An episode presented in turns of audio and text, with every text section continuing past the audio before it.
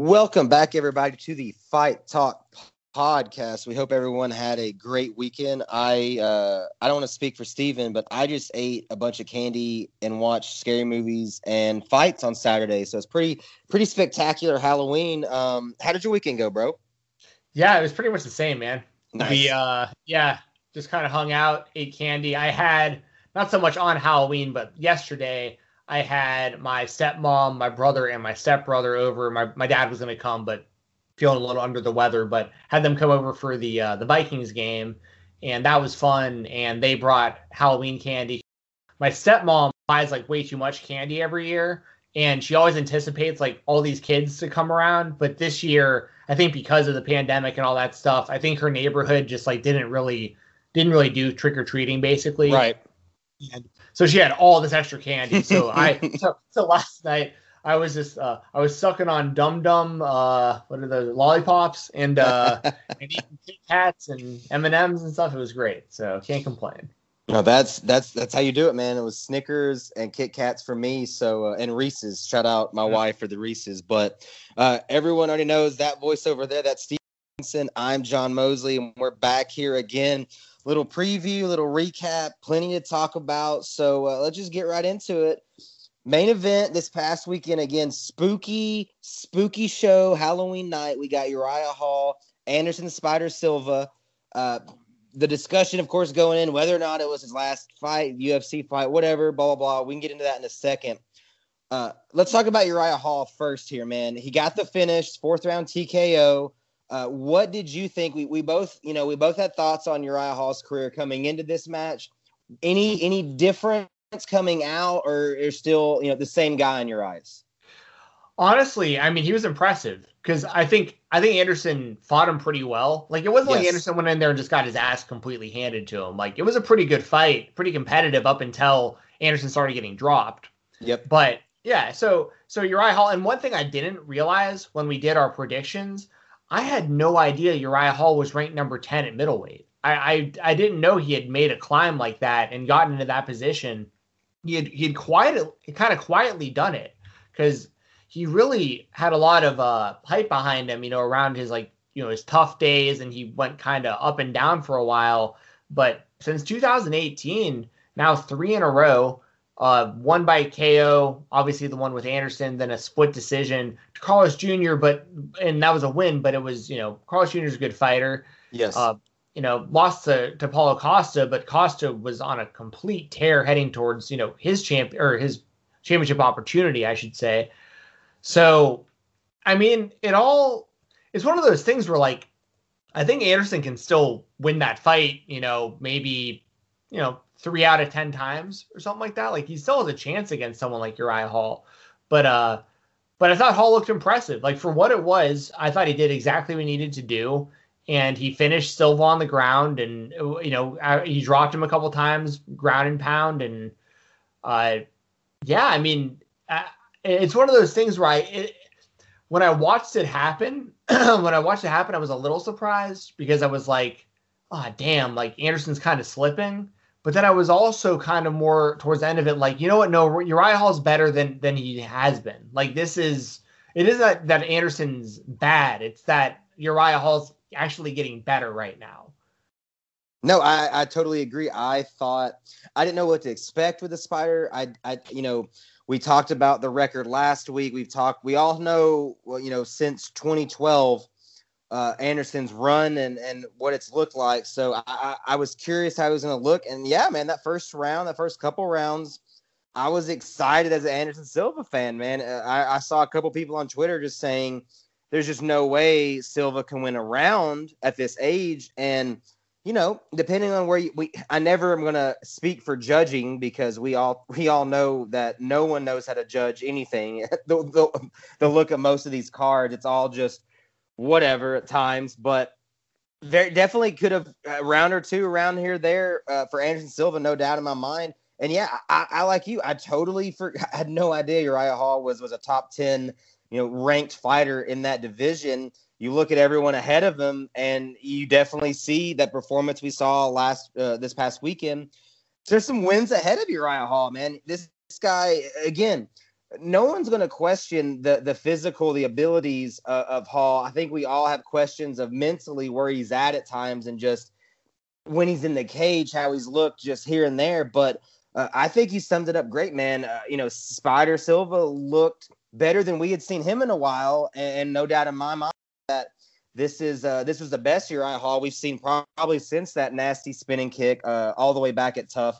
Um, moving forward with Uriah, man, being tenth, uh, you know, this win probably he's not gonna you know jump ahead by any means. You know, Anderson wasn't ranked ahead of him. You've got you know Weidman, Gastelum, Brunson, Till, uh, Yoel Romero. That's five through nine. Um, what do you think? I guess as as best as you can guess what do you think is maybe the ceiling for Uriah Hall in this next maybe year or two? It's a good question. I mean, like as far as like what's next, I'd like to see him fight Yoel Romero because that was supposed to happen. Like that was booked, and Yoel had to pull out for like some sort of reason. I can't remember. I think I don't know if it was medical or exactly what, but um, it was supposed to happen before Hall and Silva got booked. So I'd still like to see that fight. If Yoel Romero is ready to fight soon, I'd like to see him and Brunson because if Brunson can beat Yoel, that puts him in the top five, and then things get really, really interesting for him. And if Yoel is able to beat Uriah Hall, he kind of cements his spot as still, you know, a contender level guy at middleweight. So yeah, I think it's a fight that makes a lot of sense for both guys. Um, and and as far as the ceiling, I mean, if this is all obviously hypothetical, but if Uriah Hall were to beat Yoel Romero, especially beat him impressively, if he went in there and like knocked him out by like for instance, then you're talking about, you know, Hermansson. So Cannonier's kind of out of the picture for the moment. Um, her who's Hermansson fighting next? Hermansson's fighting Till soon. I'm pretty Till, sure. Yeah, I think that's right. Um. So it's it's it's interesting like because he'd be in i mean he'd still be another win or two away probably from like a title shot but but the people he'd be fighting would be i mean the the tippy top level guys in the division because i mean you're at that point like if you beat romero you're looking at you know potentially like him and Cannonier, which i think would be fireworks i think that's a really good matchup um, him and Costa, him and Whittaker potentially. Him, and, I mean, him and Adesanya is actually really interesting, also stylistically. I just don't think he's quite there yet. And I don't know if you saw the announcement about Adesanya's next fight. I did. Yeah, so I'll just go ahead and say, yeah, he's fighting uh, Jan Blachowicz for the light heavyweight championship next, which is incredible. incredible. Um, I, I, mean, I love the match. I love it. Like, I'm not against the, the fight at all, but I I do predict, I do predict that because I think what's happening here, just for the record, is Whittaker isn't going to be ready to fight until like March or April. So we're talking about like half a year. So Adesanya wants to stay active. He's going to move up and fight Blachowicz. If he beats Blachowicz, surely he's going to defend against Jon Jones because that's yes. like the yeah that's like where I think this is all supposed to be heading. I agree. So so if that all happens, the middleweight title is going to be in limbo, probably vacated like Adesanya, because at that point, there's not going to be any point in Adesanya cutting weight and, and all that. You're already going to be a champion and getting bigger fights, and then and then on the flip side, also by not having to cut weight, eventually he will move to heavyweight. I fully expect Adesanya to fight at heavyweight by the time his career is over, like be a regular heavyweight fighter, because um, he's a big enough guy to, to do it. Especially if he isn't cutting weight, he's putting on muscle. Like he'll be an awesome heavyweight also.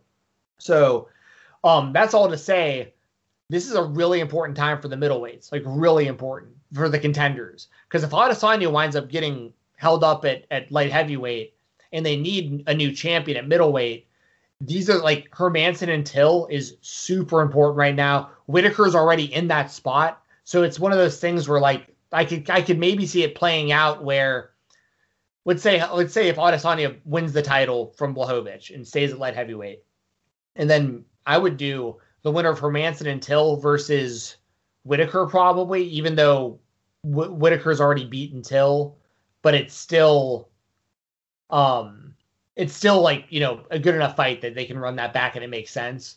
So, I would, uh, I'd go with, uh, I, I'd go with that, and and and then uh, basically Brunson's like right there in that mix for for kind of whoever's left over, maybe uh, Costa or, or the loser of uh, Hermansson and Till or something like that. Like, really interesting. No, it is. It, it, from where we were after Izzy's last defense to now, man, it it feels like this middleweight division, man, in the next six eight months, really could be wide open, especially when we're talking about possibly if Adesanya does win that fight, then it's just what you said. I think Jones is is the move there, and then hypothetically, I mean, uh, I know it's a crazy hypothetical at this point. There's still so many dominoes, but if Adesanya beats Jon Jones, you're you're on the money, man. You you you're you're doing heavyweight things at that point. So uh, it, it I, there's an open lane here. So if I'm Uriah Hall coming off this win, even at um, again, this is a guy. He's what? He's 36 years old. Not you know that, that right in that prime. Right. I feel like anytime we've got a fighter around 35 years old, you're saying, you know, this is just this is the time to really be in there and and and doing the damn thing. You've already said the three straight wins this next fight for Uriah Hall, it, it, just it we don't even know who it is, but it, it, already feels just so important, not only to him,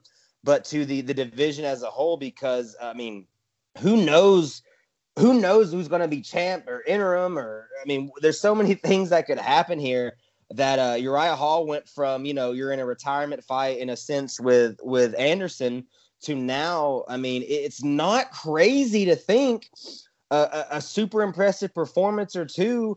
And this guy could very easily be right there, like you said, looking at maybe a Costa rematch or or looking at this or that and being right around that title. Um, you know, and it wasn't that long ago that he was, you know, he, he had lost three in a row. Admittedly, Whittaker, Brunson, Mousasi, all just names, names, names.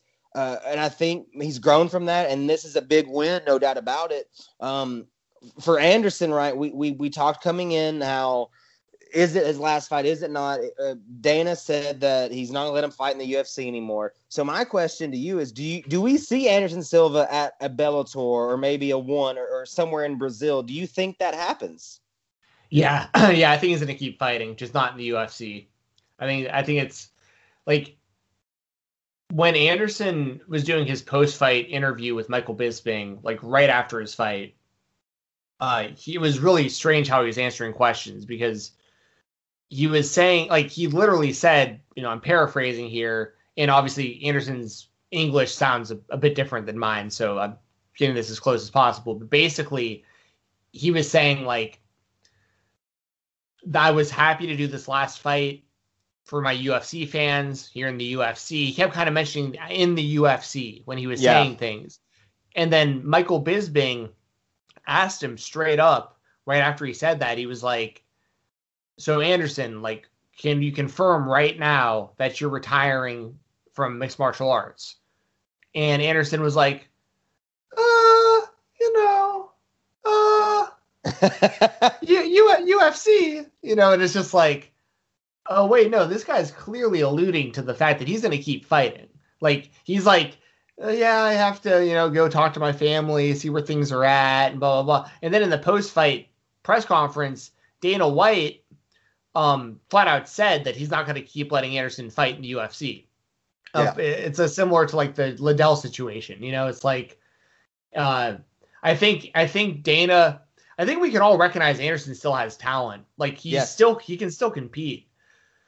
But uh but it's also one of those things like if Anderson isn't happy in the UFC, if he can make more money elsewhere, um, if you can fight, you know, competition that isn't quite as good in some scenarios, and not not in others. Like you mentioned, Gegard Mousasi. I think Gegard Mousasi would probably destroy Anderson Silva if they fought each other right now. Yeah. Um, you know, Mousasi. Shout out to Mousasi. He beat Doug, uh, Douglas Lima, uh, in my opinion, pretty much every round of their title fight this past week. Also, and Douglas Lima is one of my favorite fighters in the world. Like I it, obviously obviously there was the the difference in you know him moving up to welterweight for the first time for that fight and all that, but like can't take anything away from Mousasi and, and what he's doing in Bellator right now. He's just next level right now, and I think he I think he'd be a nightmare for like most people in the UFC. I think like him and Adesanya would be real interesting, for instance. Um, but that all being said, you know Anderson, if he goes over to Bellator, you know, I, I, I could see I could see it being a situation where Dana's like, you know, has that conversation with Anderson where he's like, you know, if if you want to go do your own thing, I think he I think he's giving him his blessing. You know what I mean? I don't think there's going to be any hard hard feelings. Um, if he and even if it isn't Bellator, if it's one championship like you mentioned as well, like that, I could see that, especially with how much they're supposedly paying fighters like Mighty Mouse and, and Eddie Alvarez and stuff. Like, I don't know how one championship is doing what they're doing. I don't know how they're reporting the numbers they report. It makes no sense to me how they're saying like 30 million people are watching their shows. And so it just doesn't make any sense. Unless like there's countries literally being commanded to like have it on their television screens. Like it doesn't make any sense that entire entire continents worth continents, of people yeah. are, are, are are tuning in for for Bellator events like the, that is that much bigger than the UFC. It just doesn't make any sense. Um, but that all being said, they're apparently getting the fighters paid, and however they're doing it, I don't know. But if they're doing it, and Anderson get, can get in on that, um, it's not to say they don't have a lot. They have talented fighters there. They have good fights. Um, I like their shows. I like their presentation. I like the fact that I can watch them on TNT and stuff like that. Like it's there's a lot of good things about one championship. Um, from like a fan perspective and as a fighter and stuff. The other side of it that I was alluding to with like the the numbers, I, I just that's a whole other thing. But um, but I could definitely see Anderson. I mean, because that's the thing too. Even if he went to Bellator, he could immediately challenge Mousasi for the for the ch- championship. You know. Um, yes. And like I said, I think Mousasi is probably going to destroy him. But I mean, Anderson has that kind of clout and that name value and, and that legacy it's similar to Fedor, where it's like Fedor could lose a hundred times in a row, but if Bellator can book him against, you know, if if they have the right opponent, he's still a main event guy. You know what I mean? Like it's for sure. You know, so so yeah, I think I think we're both probably in the same page with all this. Like I, I it really seems like Anderson's going to continue to fight, just not in the UFC. No, I, I agree. My what you, I mean, I totally I would not be shocked to see, uh, you know, Bellator really put some money out there and, and, yeah, put him in there in a title fight or, or some kind of big name thing like that. I, I, I think it's right there. I think we see that. I, I would hope that I'd like to see him get more of the, uh, the Jake Hager treatment of let, let Anderson Silva yeah. come in here, stack up a couple of wins. You know what I mean? Like maybe, maybe go out with a couple of wins versus throwing him in there. Um, but hey, I, we also both agree that I think he looked pretty damn good. Again, like until things went off, uh, you know, until things went off the uh, the track there, Silva looked good. That was the best I felt watching him him flow and and really, you know, he, he wasn't afraid to uh to stand in there with with Uriah Hall, which you know, knowing knowing what we've seen in, in clips here and there throughout his career, Hall can bring it, man. But uh, again, you you said I, I think we're on the same page. I think we see the spider in some cage down the road again. Hopefully with a big payday in his pocket because that man is an absolute legend and one that um, even with you know a lot of L's, you're, you're going to see a lot of losses at the end of his UFC career. For those that were, you know, we got to watch this unfold live. I'll never forget seeing him fight Chris Leben and just like, who the fuck is this guy? Like, you know, I'd heard about him a little bit from, you know, from like Pride and Cage Rage and shit like that, but like you know, for me, it's like Chris Leben is tough. As, this guy just knocks people out. He's tough as nails. Iron uh, chin. Never, iron, iron chin. chin. You can't you can't knock this man out. Like you could hit him with a truck and he's gonna keep going. And uh, you know, less than a minute. So I'll never forget that moment. You know what I mean? Um, and, and that's just something that no matter what happens with his career moving on, uh, absolute for me uh, of watching this man's career. Um, anything else you want to say about Silva um, before we move on to the co-main? Yeah, no, I I'm with you though. Like that Leben fight. Yes. Because I'll also I'll never forget the way he knocked him out, the way that he did like the air guitar afterwards, and then he Anderson gave his water to Chris Leben. Like he, after the fight, yeah. he was like, "Hey man, like you probably like it's like Anderson didn't break a sweat or anything. You just like, hey, you probably need some water. You know, it's like I was just and and what what makes so if you're looking at a full career, like from start to finish, I can't say that Anderson Silva was the GOAT. But what right. I can but what I can say is for a period of time, and it, was a, about a 16 fight run mm-hmm. where he was the best fighter there's ever been for those that 16 fight run And that's something that people also, I think, undervalue. That he came into the UFC, he smoked Chris Leben, and then he fought for the title in his next fight and destroyed Rich Franklin. And after that, he literally like and obviously including those, he won 16 UFC fights in a row. And that included him literally defending the title against the next best guy over and over and over again. Like it wasn't like I mean, it's impressive to win, you know, even three fights against anybody in the UFC, getting a three fight winning streak, no matter who you are. But he's had a 16 fight winning streak against the best fighters. And during that run, also went up to light heavyweight, took out mm-hmm. former champion and, and Forrest Griffin, beat him so bad that Forrest literally ran away yeah. after the fight. Yep. Um, beat Stephan Bonnar so embarrassingly, like that. You know, he's Anderson leaning back against the cage, just dodging punches without his hands up. You know, and then just knocking him out with like a knee to the body, like just the James Irvin one where he catches his leg and knocks him out. Knocks cold. him out. Yep. Like, I mean, these are just and and Joe Rogan was the best at explaining it because on commentary, and we are so lucky, by the way, to have Joe Rogan on commentary during these years. Yes, he, he he explained it so well when he would talk about how Anderson just changed the game. Like like before Anderson, we didn't know that striking could be to that level in mixed martial arts. He was he came in and the gap was so wide between how good he was and how good everyone else was. And, and it was so crazy because the the people he was beating were like really fucking good fighters who were fighting other really fucking good fighters and then fighting him and just getting destroyed. So, I mean, I, I, would I would always agree with that. Like if someone were to say Anderson Silva was the goat from like year X to year X, mm-hmm. I'd be like, yes, do a hundred a hundred percent for sure. Um, and that's kind of the thing with like Khabib that we we talked about on, on the show before is like Khabib's not giving anyone that chance to have any doubt. He's just getting out on the on top. And it's always going to leave it. To, and that's kind of where Anderson would be in this conversation too. Like for all time goat, you know what I'm saying? Like had he, if, if, like the Weidman loss never happened and he and he just retired, then he'd still be in that conversation of like best of all time because we never saw like any of the downfall. You know what I mean? No, I do. I, I, just uh, rattle off some of his UFC stats real quick. I got them pulled up. He five time fight of the night, seven time knockout of the night, two time submission of the night. He held the longest title reign in UFC history, 2,457 days as champ. 60, to your point, 16 fight win streak, the longest in UFC history. Most UFC middleweight title fights with 13. Um, most finishes in UFC title fights with nine. Knockouts of the year, fights of the year.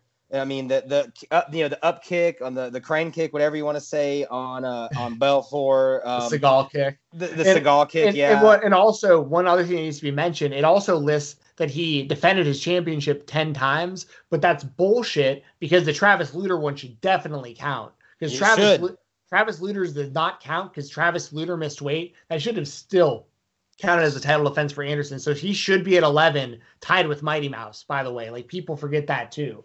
Yeah, second round finish, uh, submission, triangle choke with elbows over Lutter that you, you missed weight from Lutter's in, still got the finish.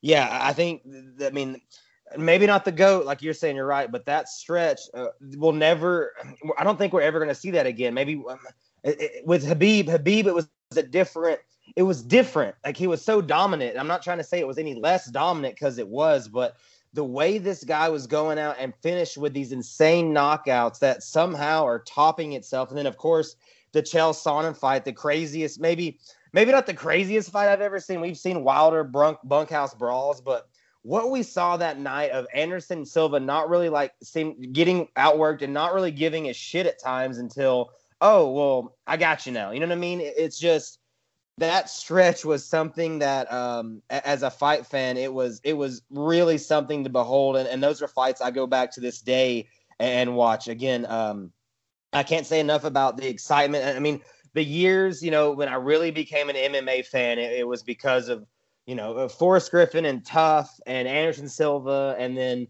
uh, everything else that came from that so yeah just as a fan man i, I I, it was dope to see him in the cage in the UFC in the octagon one more time. But um, Dude, I'll never. I'll never forget where I was for the Chael Sonnen fight. Like I'll yes, never forget. Same. Like I, re- I remember the friends I was with. Yep. The bar, Retriever Sports Bar in Statesboro, Georgia. Like I'll never forget because everyone was glued to the TVs. Like nobody was paying nobody usually paid attention to UFC fights. Everyone's just out getting drunk, having a good time, and they're just on in the in the in the bar. And everybody stopped what they were doing to watch that fight. And I will never forget that. Well, it's the same way I think of I'm back in Cookeville, Tennessee, watching Forrest Griffin and Sylvan all day we're like, man, Silva's so great, but this is this is a Forrest Griffin. Like this is this guy is a killer. He's this and that. And then seeing a human being go into the matrix for roughly you know, three minutes. Um, it was, it, it, you're right. I, I, can smell the bar. I can taste the Miller Lite. Uh, it's, it's, uh, it's something about those fights that I'll always hold on to, man. It, it's the same way for BJ for those years when BJ Penn was BJ Penn, man. You just, I know where I was. So, um, yeah, I can't say enough about Anderson Silva. Uh, again, Go back and watch an Anderson Silva fight today, everybody. I sure shit am. Um, Dude, I lost. I, I, just for last thing, I lost fifty dollars on that Anderson Silva Chael Sonnen fight. And, Did you? And it was, dude, the bet. I'll never forget. It was a guy. Shout out to my friend Don Kim, who I haven't talked to in a decade. Don Kim. The bet was I put fifty dollars on that Forrest Griffin would make it to the second round. That's all I bet.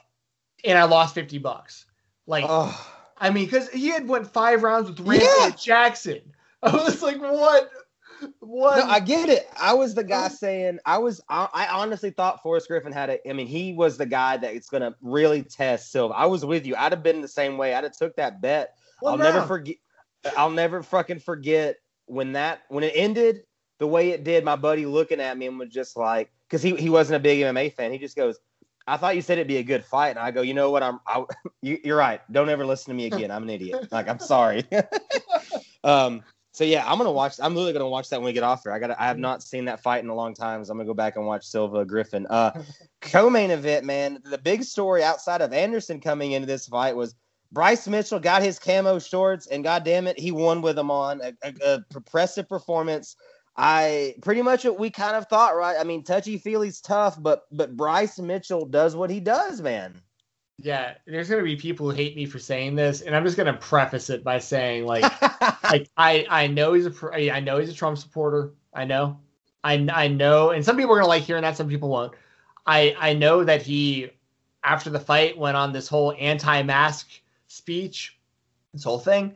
I know that. Um, I I'm very pro mask, but I also am pro freedom of, of America and stuff like that. So like I I'm just I just want to let everyone know that the polit- all the political stuff that's attached to him at the moment aside, Bryce Mitchell is my favorite fighter in the whole company.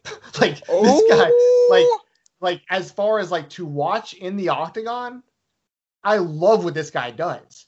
It's it's non it's from the start of the fight to the end of the fight.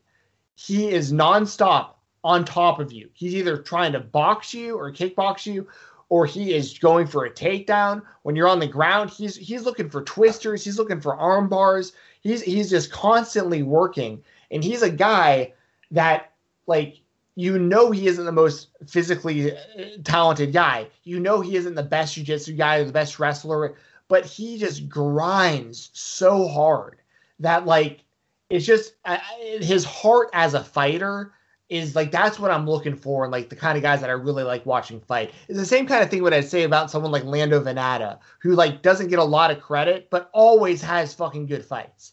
You know, it's always. like you know, because because it's the heart. It's the seeing him getting dropped over and over and then coming back and winning fights late and stuff. It, it's like it's like what made Frankie Edgar such an amazing champion. Like it's that kind of stuff where I see Bryce Mitchell and I'm just like, man, like this guy, I think this guy can beat anybody. On the right night, I think he can beat anyone. Like in the featherweight division, there are killers. But he's he was ranked number 15 going into this. Fili was unranked, so I don't know how much this helps in rankings wise. But like this really puts Mitchell more in the conversation of getting like a contender, and he really deserves it at this point. And the fact that he, you know, as like a kind of unknown fighter, made enough of a name for himself to even get the attention White and Reebok to orchestrate getting his. He's the only fighter ever, other than Conor McGregor. Conor McGregor got custom shorts for one of his title defenses. Um, outside of that, Bryce Mitchell's the only other person to get that since the UFC Reebok deal. And that's a pretty big deal when they're like willing to bend the rules for you. And you're like, you're not even like a top star. So like I, I have to give him so much credit. And, and Fili's a good fighter. Like this was a good fight. It was pretty competitive at times. And and yeah, man, I mean, I'm I'm just I'm really, really high on Bryce Mitchell as a fighter. And and by the way, all the political stuff, I think when it comes to him and that stuff, all that stuff will kind of blow over like after the election and all that stuff. Like I don't think it's gonna be you know what I'm saying? I, I'm I'm hoping that that isn't what is like the reason that people don't give him a, a chance. You know what I'm? You know what? It, if that makes sense. No, um, yeah, because he's so good at fighting. He he's suffocating. That's the word I kept going back. He's just he's suffocating uh, from bell to bell every round. I, I believe right after the after the fight too, he said something like he wasn't even that impressed with his performance. He said something like, you know, I do better in training, you know, in in, in training and when we're in, you know, it's just we ha- we haven't seen the best Bryce Mitchell yet, right? That's the point. This is a 26 year old kid, like, you know, not just the sky, the universe. I don't know the stars. I don't know what the limit is on this kid because this is only what his fifth fight in the UFC. He's he's sick. He's 14 and 0 now. Um, and every every single fight, man, you just you see it in him that the, it's just a rabid dog getting a hold of you, looking for the finish. The uh, his most recent finish, of course, that Twister win over Matt Sayles. You know, Sayles came in. That was a catch weight. He came in uh, overweight and, and, still got finished. That was performance of the night for Bryce Mitchell. Well, not to mention that was only the second twister ever, ever in yeah. history. yeah, and no big deal there, right? I mean, this guy is he's amazing to watch, and it's again, I know for a lot of people, and I'm sure some people will disagree that you know you shouldn't you should add in some of the out of the cage stuff, but like. Listen, I don't like Trump either. Everybody can do their own political stuff. That's fine. But like when we're talking about fights here, we're talking about in the cage. Bryce Mitchell's the fucking truth. This guy is, gonna. I, I, I just I I, I want to know right now who he's fighting next because it, you say it every time we bring up the, the the featherweight rankings. Man, it's just it's murder, murder, murder all the way ahead of him. I mean, there's so many names ahead of him. I would love to see him in there with like with Ige or fucking Jeremy Stephens, Calvin Kattar. I mean, really any of these guys, I say put him in there with and let's really see because so far, man, it's just been you know check mark, check mark, check mark for me with Bryce Mitchell. Yeah, yeah, man. Like as far as who he'll fight next, it, it I really don't know because like he could hypothetically fight anyone else in the anyone. top fifteen. Um, now there's someone I have in mind, and I'm looking right now to see if he has a fight lined up currently or not. Um, he had some stuff postponed uh, undisclosed injury. Okay, well, it looks like as of right now, this guy doesn't have a fight. I would do Bryce Mitchell and Ryan Hall. I think that would be amazing Ooh. on the ground. Those two guys, because because both, I think Mitchell has probably better striking, but Ryan Hall on the ground is like the like the top right now. Like he's like the just the main jujitsu wizard of all of MMA to me right now. Like that guy, what he's been doing has been just awesome. And I, and Bryce likes to fight on the ground. He likes to take people down and he likes to work submissions and, and try to beat you up on the ground. So it's something where I think both guys would want to be on the ground. And it's mm-hmm. been a mm-hmm. long it's been a long time since we saw a fight like that where both guys like wanted to do that and see who came out on top. Like I'll never forget there was a fight between um now I'm now I'm blanking. It was uh it was Alan Belcher and Rousimar Palhares. And the only reason I remember this fight is because Palhares was known as like the leg lock guy. And and he was just always grappling and that was all like his whole game plan was like based around grappling people and submitting people. And and people were afraid to to do that with him and Alan Belcher went in there and and tapped Palhares. Like, and that was like because everyone figured, even the commentators were like, "Oh, Belcher's gonna want to keep this standing. Why is he even like going to the ground with him?" Blah blah blah. And then he just like he just beat him at his own game.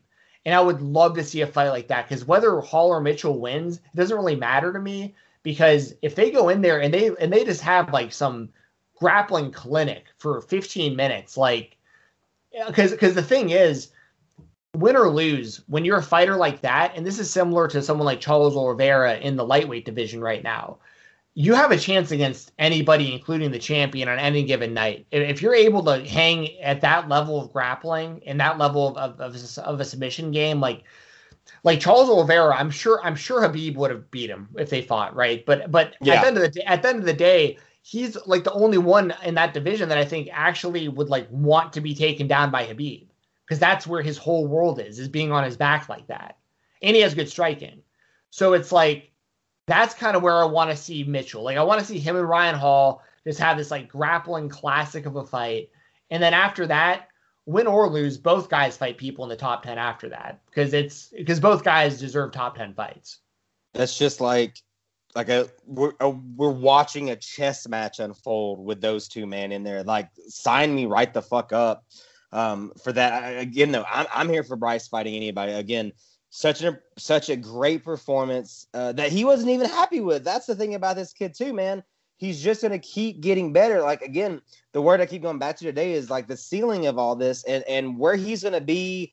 Let's say in two years, you know what I mean? Like I don't even know um, the word for that because of he's so good right now. He's so good right now. Uh, I I can't wait to see where Bryce uh, where Bryce Mitchell's at. Again, we don't want to skip over you know Touchy Fili. Man, he, he, he did man. He, he went out there. He's tough. It, like you said, at times it was this and that. Uh, it's just you got to put in there with the guy right now. That's that's really all you got to chalk that one up to. Yeah, just just a guy who's uh, more well rounded, just a better that's fighter, it. and and for what it's worth, one of the judges did give Fili one of the rounds, and like I'm not mad about it. Like there there was there was some competitive stuff. Yeah. Um, but but I think it was also clear that Mitchell won the fight overall. So I think it was like the right decision. And for Fili, you know, once again being unranked, and he's the kind of guy who kind of like wins, loses, wins, loses. Yeah. Um, really inconsistent, but but fighting good guys. So it's also like, I guess at the end of the day he's still he's still like he's in he's in no danger of like losing his position or having a job with UFC. I'll put that out there. Like it's not it's not like that at all. But you know he couldn't beat number fifteen. So no no no. Granted, you know maybe you still have him fight someone like because it would still make sense if like uh like let's say Mitchell fights Hall or Mitchell winds up fighting someone ranked higher like uh Calvin Kattar or something. I don't know then if you had Fili fight someone like Edson Barbosa, who's like still ranked underneath Mitchell, that still makes mm-hmm. sense to me. Um, oh no, it does, and I feel like the you know the the fight audience would be into that. Yeah, so maybe we see something like that. Maybe it's like him. Maybe or, or honestly, I mean, like I think Fili and Dan Ige would be good. I think Ige would would probably finish him, to be fully honest. But right. I think, but I think it's a good stylistic fight. Um, I mean, like I think I think you have a hard time with someone like Shane Burgos just because of how the way that Burgos fights. Um, but but there's you know I guess what I'm getting at is like it's not like the guy's gonna lose his job with UFC. He's a good fighter. Um, he just you know I, I, unfortunately I just don't see him beating anyone in the top 15 if I'm just yeah. being totally honest. But you also, I mean, here's the other UFC like he'd he'd do he'd probably do pretty good in Bellator or something like it. So this guy's gonna have he's he's gonna be all right, kind of regardless of what happens. I think he's he's a he's a solid fighter. He just isn't at least at the moment. People can get better, but at the moment he's just not a, a top level, uh, top fifteen guy. He just isn't. Yeah, thirty years old, so he there's still some room to grow, but this is probably this is who we got, and, and I think you're right though. The, you know, we all. Uh, everyone wants to be a champion. Not everyone can be a champion. The guy still got fight to him. He puts on exciting stuff. He, he he's not afraid to get in there and bang. So yeah, if, if I'm Andre Fili right now, um, you just again you chalk it up. You, it's a loss, man. You, will be back. Um, there's going to be more fights down the road, whether it's in the octagon or not. And I think you're right. I think he's a guy that hypothetically, I don't think he's out of the UFC at all. But if that day does come, man, there's some exciting fights for over him in Bellator that maybe um, maybe that could do you know a little more for him just uh, outside of rankings and, and whatnot. You know what I mean? So, um, yeah, again, shout out Bryce Mitchell. Touchy Fili is a solid co-main event. Uh, moving along down the line, Greg Hardy, who we talked about, we were going to be interested interested to see how he was in here with Mo Greene.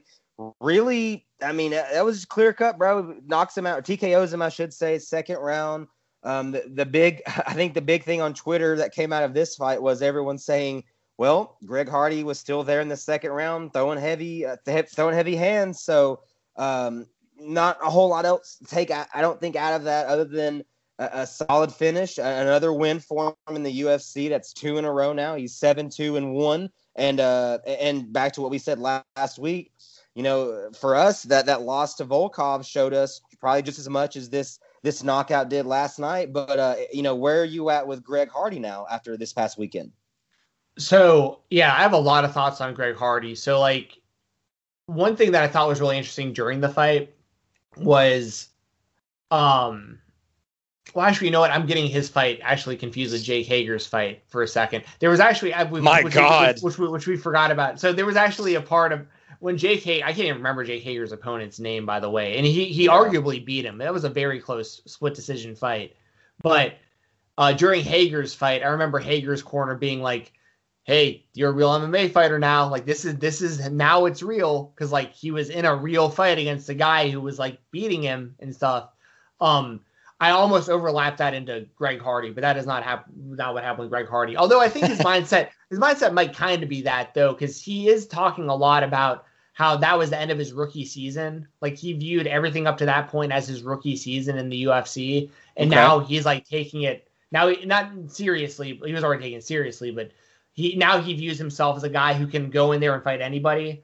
And and my thing with Greg Hardy is this, like obviously similar to Bryce Mitchell, but I mean obviously two completely different cases of of of what of why. But Greg Hardy, obviously, there's a lot of heat on him. There always will be. There's always going to be a stigma to him uh, because of uh, you know his reputation and the things that happened or didn't happen, you know, or whatever with when he was with the NFL and and all that stuff. Like that's not going to change. I wanted to say this though, like I feel like you have to give him some sort of credit. You don't have to like the guy, but I feel like you have to give him some sort of credit for turning his life around how he has because he went from let's say he was that guy that everyone thinks he was um, when he got basically kicked out of the NFL. To, to turn to this degree, to get this good at this sport this quickly, and to dedicate your life to this, and to be spreading, you know, a positive message to people and show people like, you know what, you can be a gigantic fuck up, and like, like I was, and you you can turn your life around. Um, I think there has to be some sort of credit there. Now, granted, most people just don't ever put themselves in a position to have to turn their life around like that. Like most people don't get into a position like that to begin with. But there's also a lot of people that get in that position and then they become even bigger pieces of shit and then they wind up being even worse human beings and they wind up ruining more people's lives. This guy at least has turned this into something where I'm I, am i am not even kidding saying this. I think he has the potential to maybe be the UFC heavyweight champion one day. Like I, I, I honestly believe that he has his knockout power is is very good. Like he has he has his his reflexes, the his athleticism for a man his size, his mm-hmm. his his inexperience, but being this good already. The fact that he went those five rounds with Alexander Volkov that we always talk about, yep. like like this guy potential wise now, but this is the thing. This is when we're about to really see it because him beating Maurice Greene the way that he did.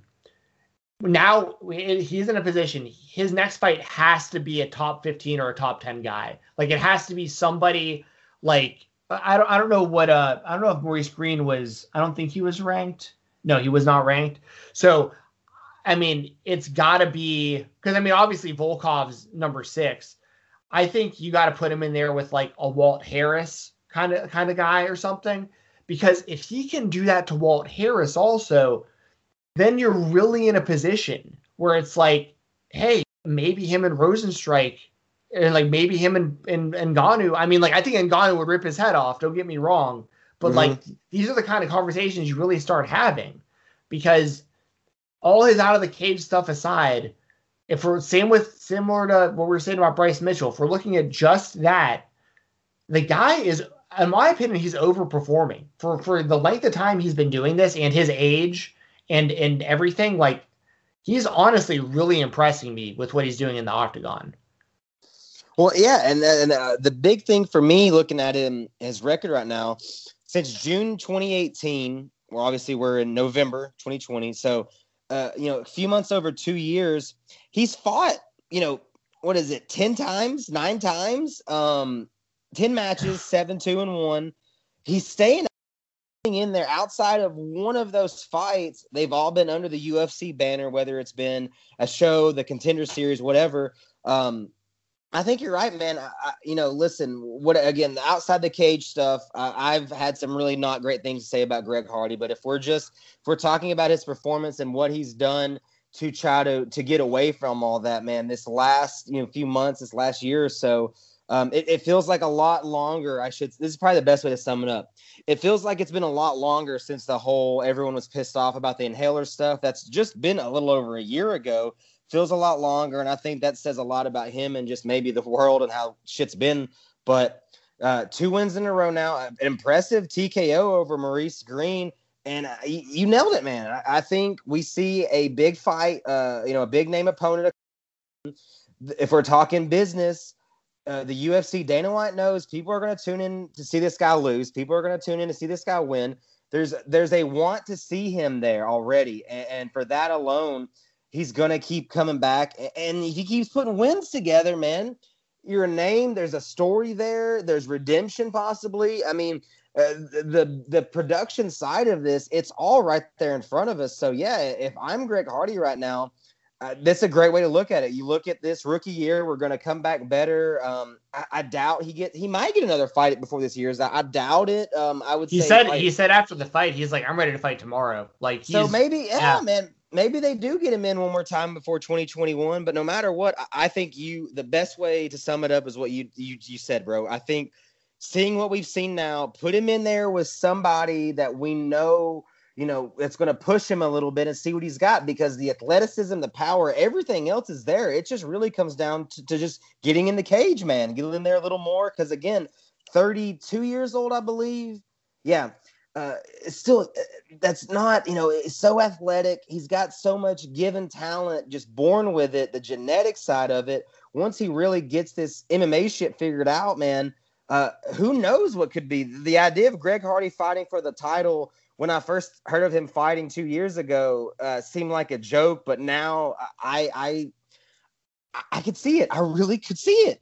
Yeah yeah I, it was definitely laughable at first for sure. Yeah. Like, but it's one of those things, and like with more experience, the technique's going to get better, and, and, the versatility of what he's going to be able to do because he already has, like we keep saying, he already has the athleticism aspect there. Like, like it's similar to like when I remember when Joe Rogan was talking about CM Punk and how CM Punk's just just un.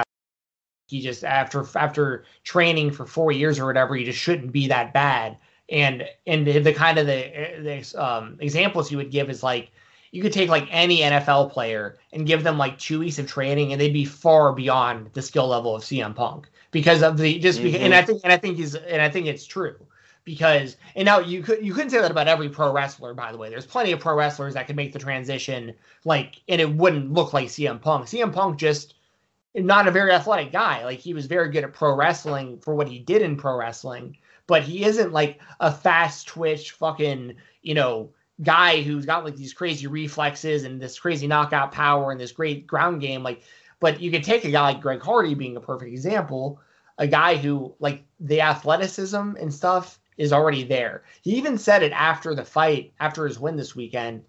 He said something along the lines of like, they asked him like if he was afraid. Uh, not, they didn't ask him like if he was afraid to fight anybody, but it, the answer was along the lines of like, like I'm not afraid of fighting anyone in the UFC. Like you can put anyone out there in front of me. Like I've I've went up against the baddest guys in the world. I went up against the professional football players that are trying to take my head off, you know, three, four people at a time. Like those are the guys I was afraid of. Like I'm not afraid of these guys in the UFC. And I thought that was a pretty cool mindset to have actually. Like I don't think he's overlooking people. I think he's I think it's kind of a cool way of looking at it because it's like if he's not afraid of if he's truly not afraid of these guys, because because that's the thing, right? Like, how many fighters have we seen in history that get to the title fight and then just like freeze up because they're too like they're too mm-hmm. taken back by the moment of who they're in there with, if Greg Hardy doesn't have that, and he's like, I don't give a fuck who Stipe Miocic is. Like, I used to have to go up against fucking Adrian Peterson. You know, he's like, I don't give a fuck. Like if that's if that's if that's his mindset. I'm once again like,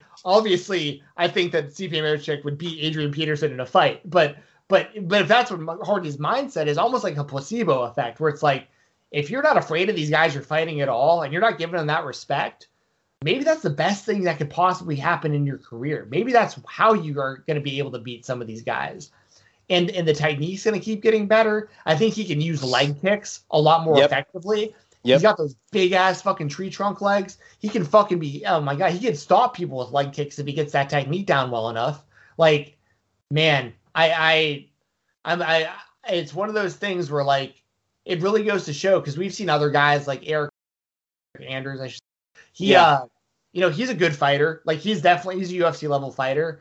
Um, but he got there very quickly because he he was a great college football player. You know, there's certain guys who can come from from professional sports or, or collegiate sports like that that just have just that level of, of athleticism that the rest of it will come with, with, time but like you can't teach you know teach that as a base you know no yeah it, you just it, it's it's definitely that's that's in a time where we're talking about the UFC maybe looking for stars, looking for names. Again, there's so much that goes into into Greg Hardy already that once technique catches up and he really puts this and that together, uh, I would not be shocked to see, you know, to see him push more because listen, we have all had thoughts or this and that, may, you know, about Greg Hardy, but in America, we don't love anything more than a redemption story. We love when people we hate, we find a reason to like them. You know what I mean? So yeah.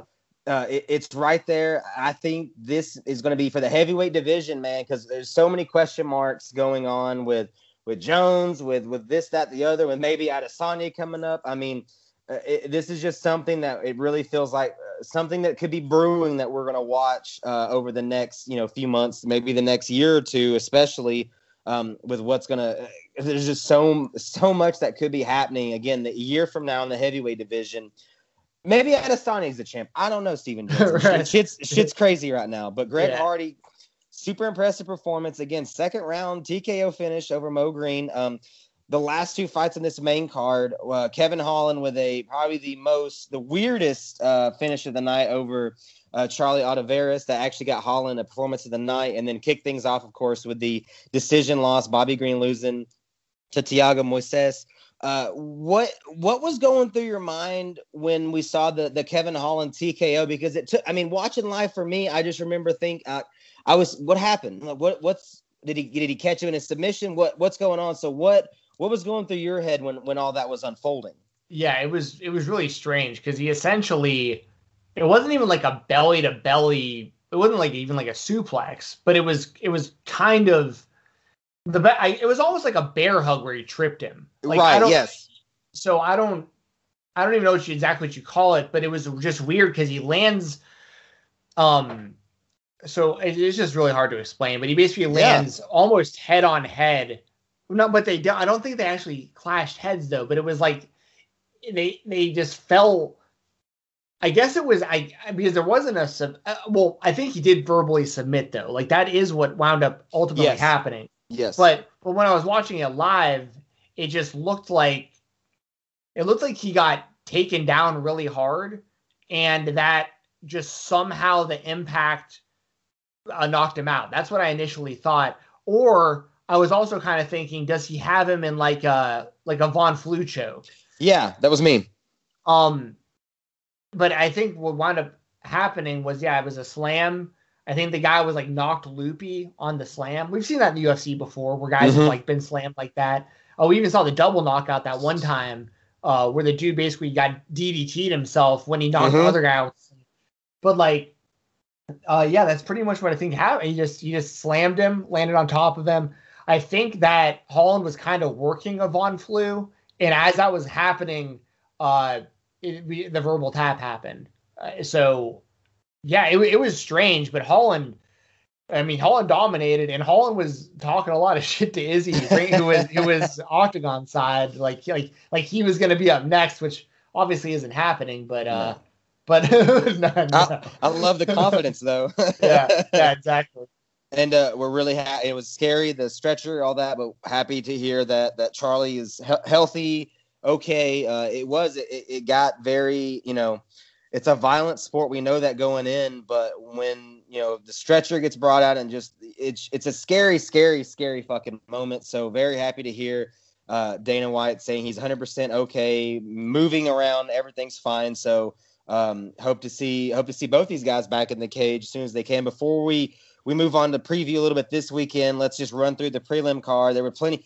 That's I think it's second show in a row you were on this man. You said watch out for a lot of finishes. We got a lot of finishes. Uh, performance of the night. Just mentioned uh, Kevin Holland, Alexander Hernandez, Adrian Yanez, Miles Johns all got uh, performance of the night's bonuses. Plenty of knockouts, TKOs, a submission. Only one decision on that preliminary card.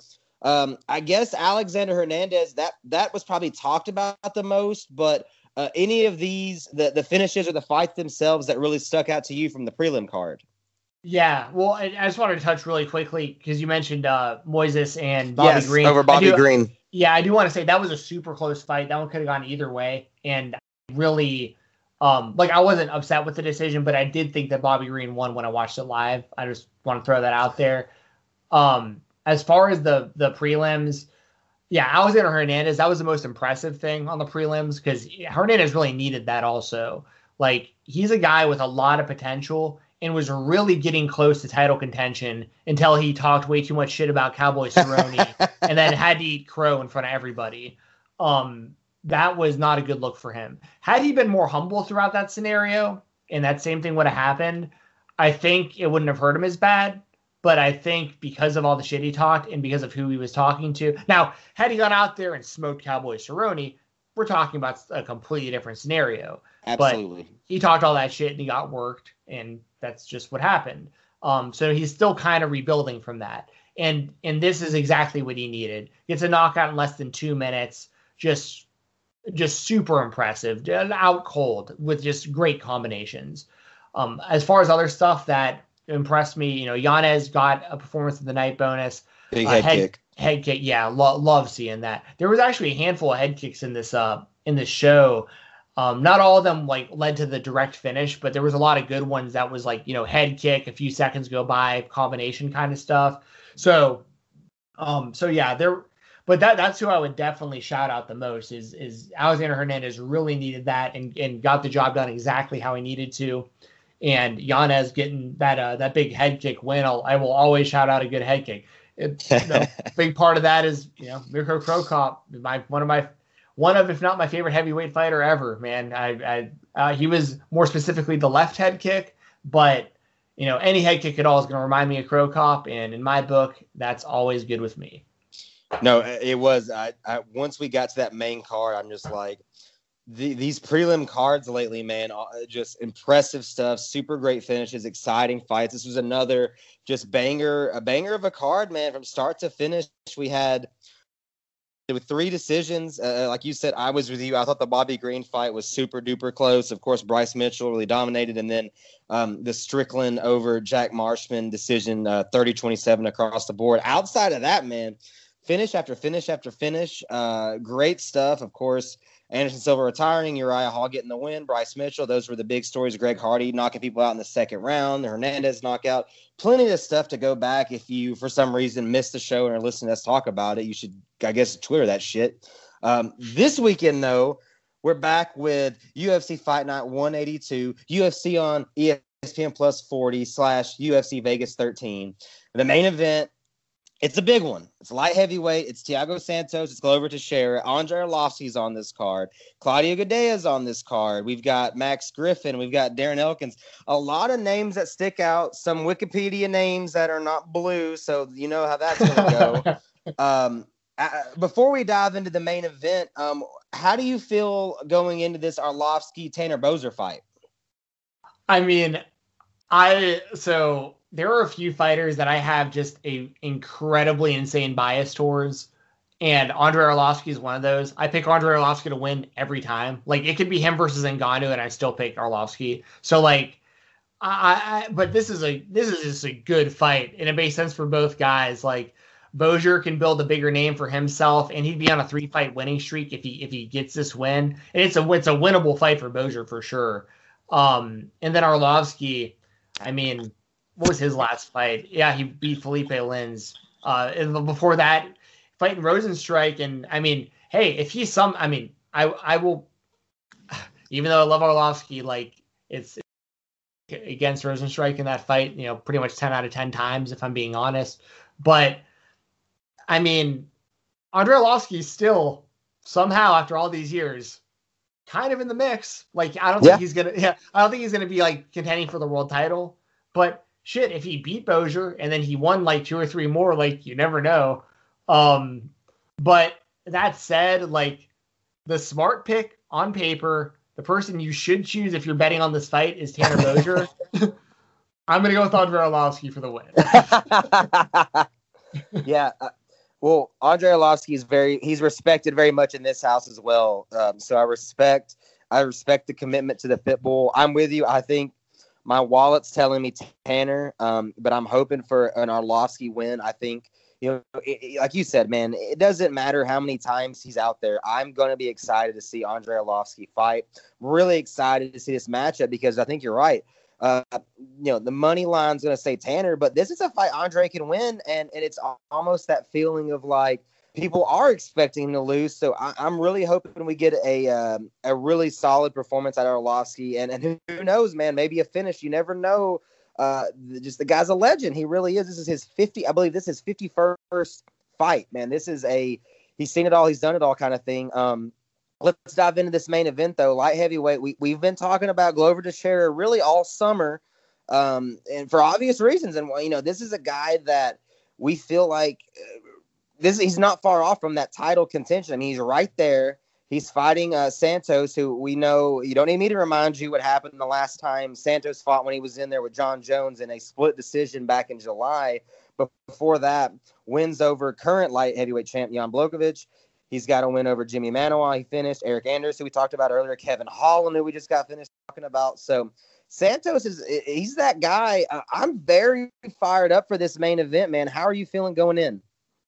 Oh yeah, I love it. This is a fight that it sucked because this has been scheduled and rescheduled like four different times now. So uh, and all within like a short amount of time. It's all been throughout like the pandemic. Like I I just really hope we get this fight.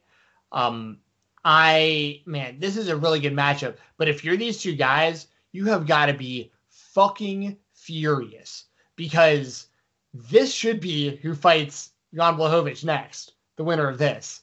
But it's going to be on Adesanya. And then after that, it could potentially be Jones, leaving these two guys completely boxed out. So I I I don't know. Like I feel really bad for both because whoever wins this fight really should fight Jan Blachowicz next, especially considering, like you just mentioned, Blachowicz actually has been knocked out by Thiago Santos in the past. Like Santos is going to have that claim to. I mean, maybe Santos, like if Santos wins, he's going to be okay with just sitting out for like a year and letting everything else sort itself out. Like I don't know, but you know he had to take this last whole year off to to get both of his knees fixed after the Jones fight.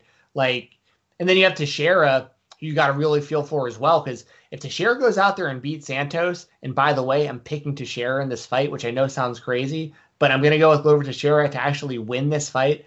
If Teixeira wins, because of his age and all this stuff, like it's like you got you got to give him the shot now. Like he be waiting a year for Adesanya and another you know another six months after that for potentially Jones and all this stuff. Like like you got to figure something out with Teixeira um, if he wins this. I, I don't know what you do. I don't know how it gets worked out, but because the problem is if Teixeira wins this fight, he's just going to be in a position where he's just going to keep fighting other top ranked guys, and eventually one of them is going to get him. And it might be this one here. It might be to Thiago Santos, who on paper, I think, once again, similar to Arlovski, I think if you're betting on this fight, you should bet for Thiago Santos. I think he definitely is the he should be the favorite in this fight to win. Um, especially like if it's going to be a, a, knockout. But there's something about Teixeira right now for me. Like he's he's putting he's looking better than he ever has, and he's 38 fights into his career. He's on a four fight winning streak. you know, what he did to Anthony Smith, I thought was really, really impressive. Because I think I know myself, and I think we did a preview show and stuff even then for that, where I think we were both pretty heavy on like, there's Anthony Smith's going to win this one pretty easy, and Teixeira went in there and just destroyed him. Like Teixeira's got knockout power still. He's still got a good chin. Um, and I, I expect this to primarily be a striking battle. And I think that because of Teixeira's experience, I think he'll be able to get on the inside of Smith, or sorry, on the inside of uh, Santos. And I think he's going to be able to catch him. I really do. Like, I, I just, there's something, I think that everything's lining up for Teixeira. I think that at the end of the day, I think Teixeira's story basically ends with him getting that last world title shot. Whether he wins or loses, if he wins the title, he retires. If he loses, he wins the title. But I think if if, if he gets to that spot, he's content with where he's at. He's accomplished everything he needed to, and uh, and then he moves on from fighting. But the fact that he's even gotten himself in this position after being, and by myself as well, I totally counted him out years ago. Like like this guy Same. needs to go to Bell. Yeah, he needs to go to Bellator or whatever. Like he, he can't compete with these top guys in the UFC anymore. And he complete. I mean, now granted, I didn't really have a real reason to think that until when he fought Alexander Gustafsson. That's when I was like, okay, because he, he got knocked out by Anthony Johnson. Okay, that happens to everyone. Gustafsson, he, I mean, he that that those combinations Gustafsson was landing on Teixeira were like just lethal. Some of the best boxing I've ever seen in the UFC. And I was like, oh shit, well if like he can't hang with with Gustafsson once again Gustafsson great fighter at that time as well, but it was like, okay, I don't I don't know, like and then he loses to Corey Anderson and you're like uh, once again, Corey Anderson is a great fighter, but like we're we're not talking about uh, championship level guys at the moment. And then since then, totally turned turned it around, like changed my opinion completely to where I think he's going to actually beat Thiago Santos. So um, that's what I'm going to go with. Who do you think wins this fight? Yo, you you again, you beat me to it, man. I thought I was going to be the the odd man out, but after everything I've seen, I'm with you. I'm on the Glover train, man. This this uh this run he's on, you meant you know, four in a row. He just that performance over Anthony Smith. He you know, the Cutelaba submission back in April 2019.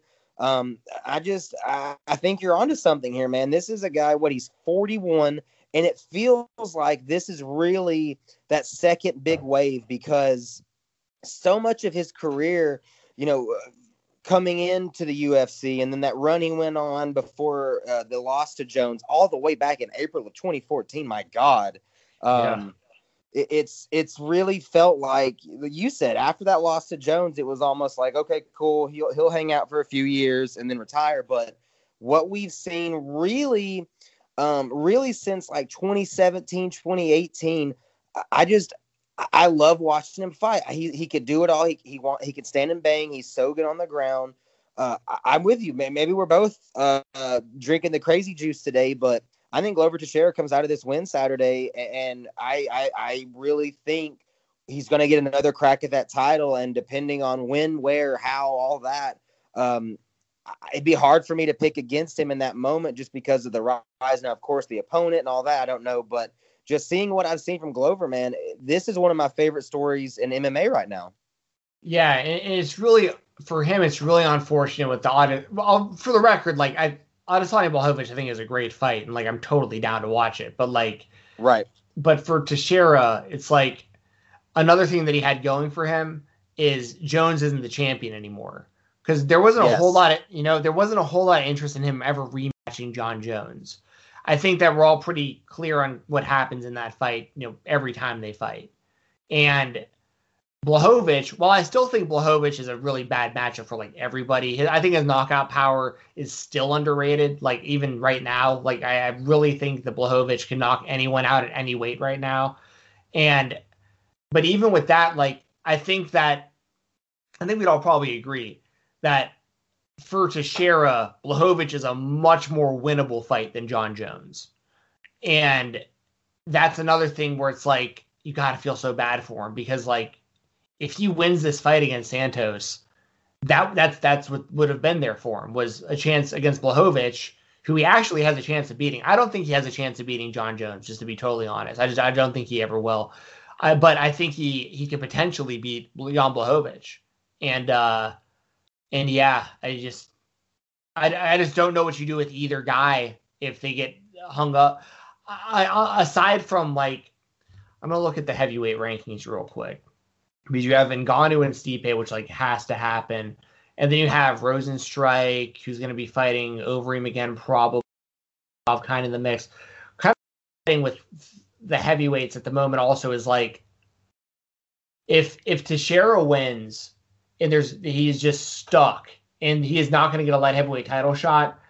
I know it sounds crazy, but like maybe you streamline him up to heavyweight and like give him a chance if there's no contenders, like just to, just because he deserved a title shot. Like I don't know, um, because if like maybe like something happens where Francis and Stipe can't fight, no one else is available, and like Teixeira is healthy, you know what I mean? Like some some sort of reward for getting to that. Spot. Yeah.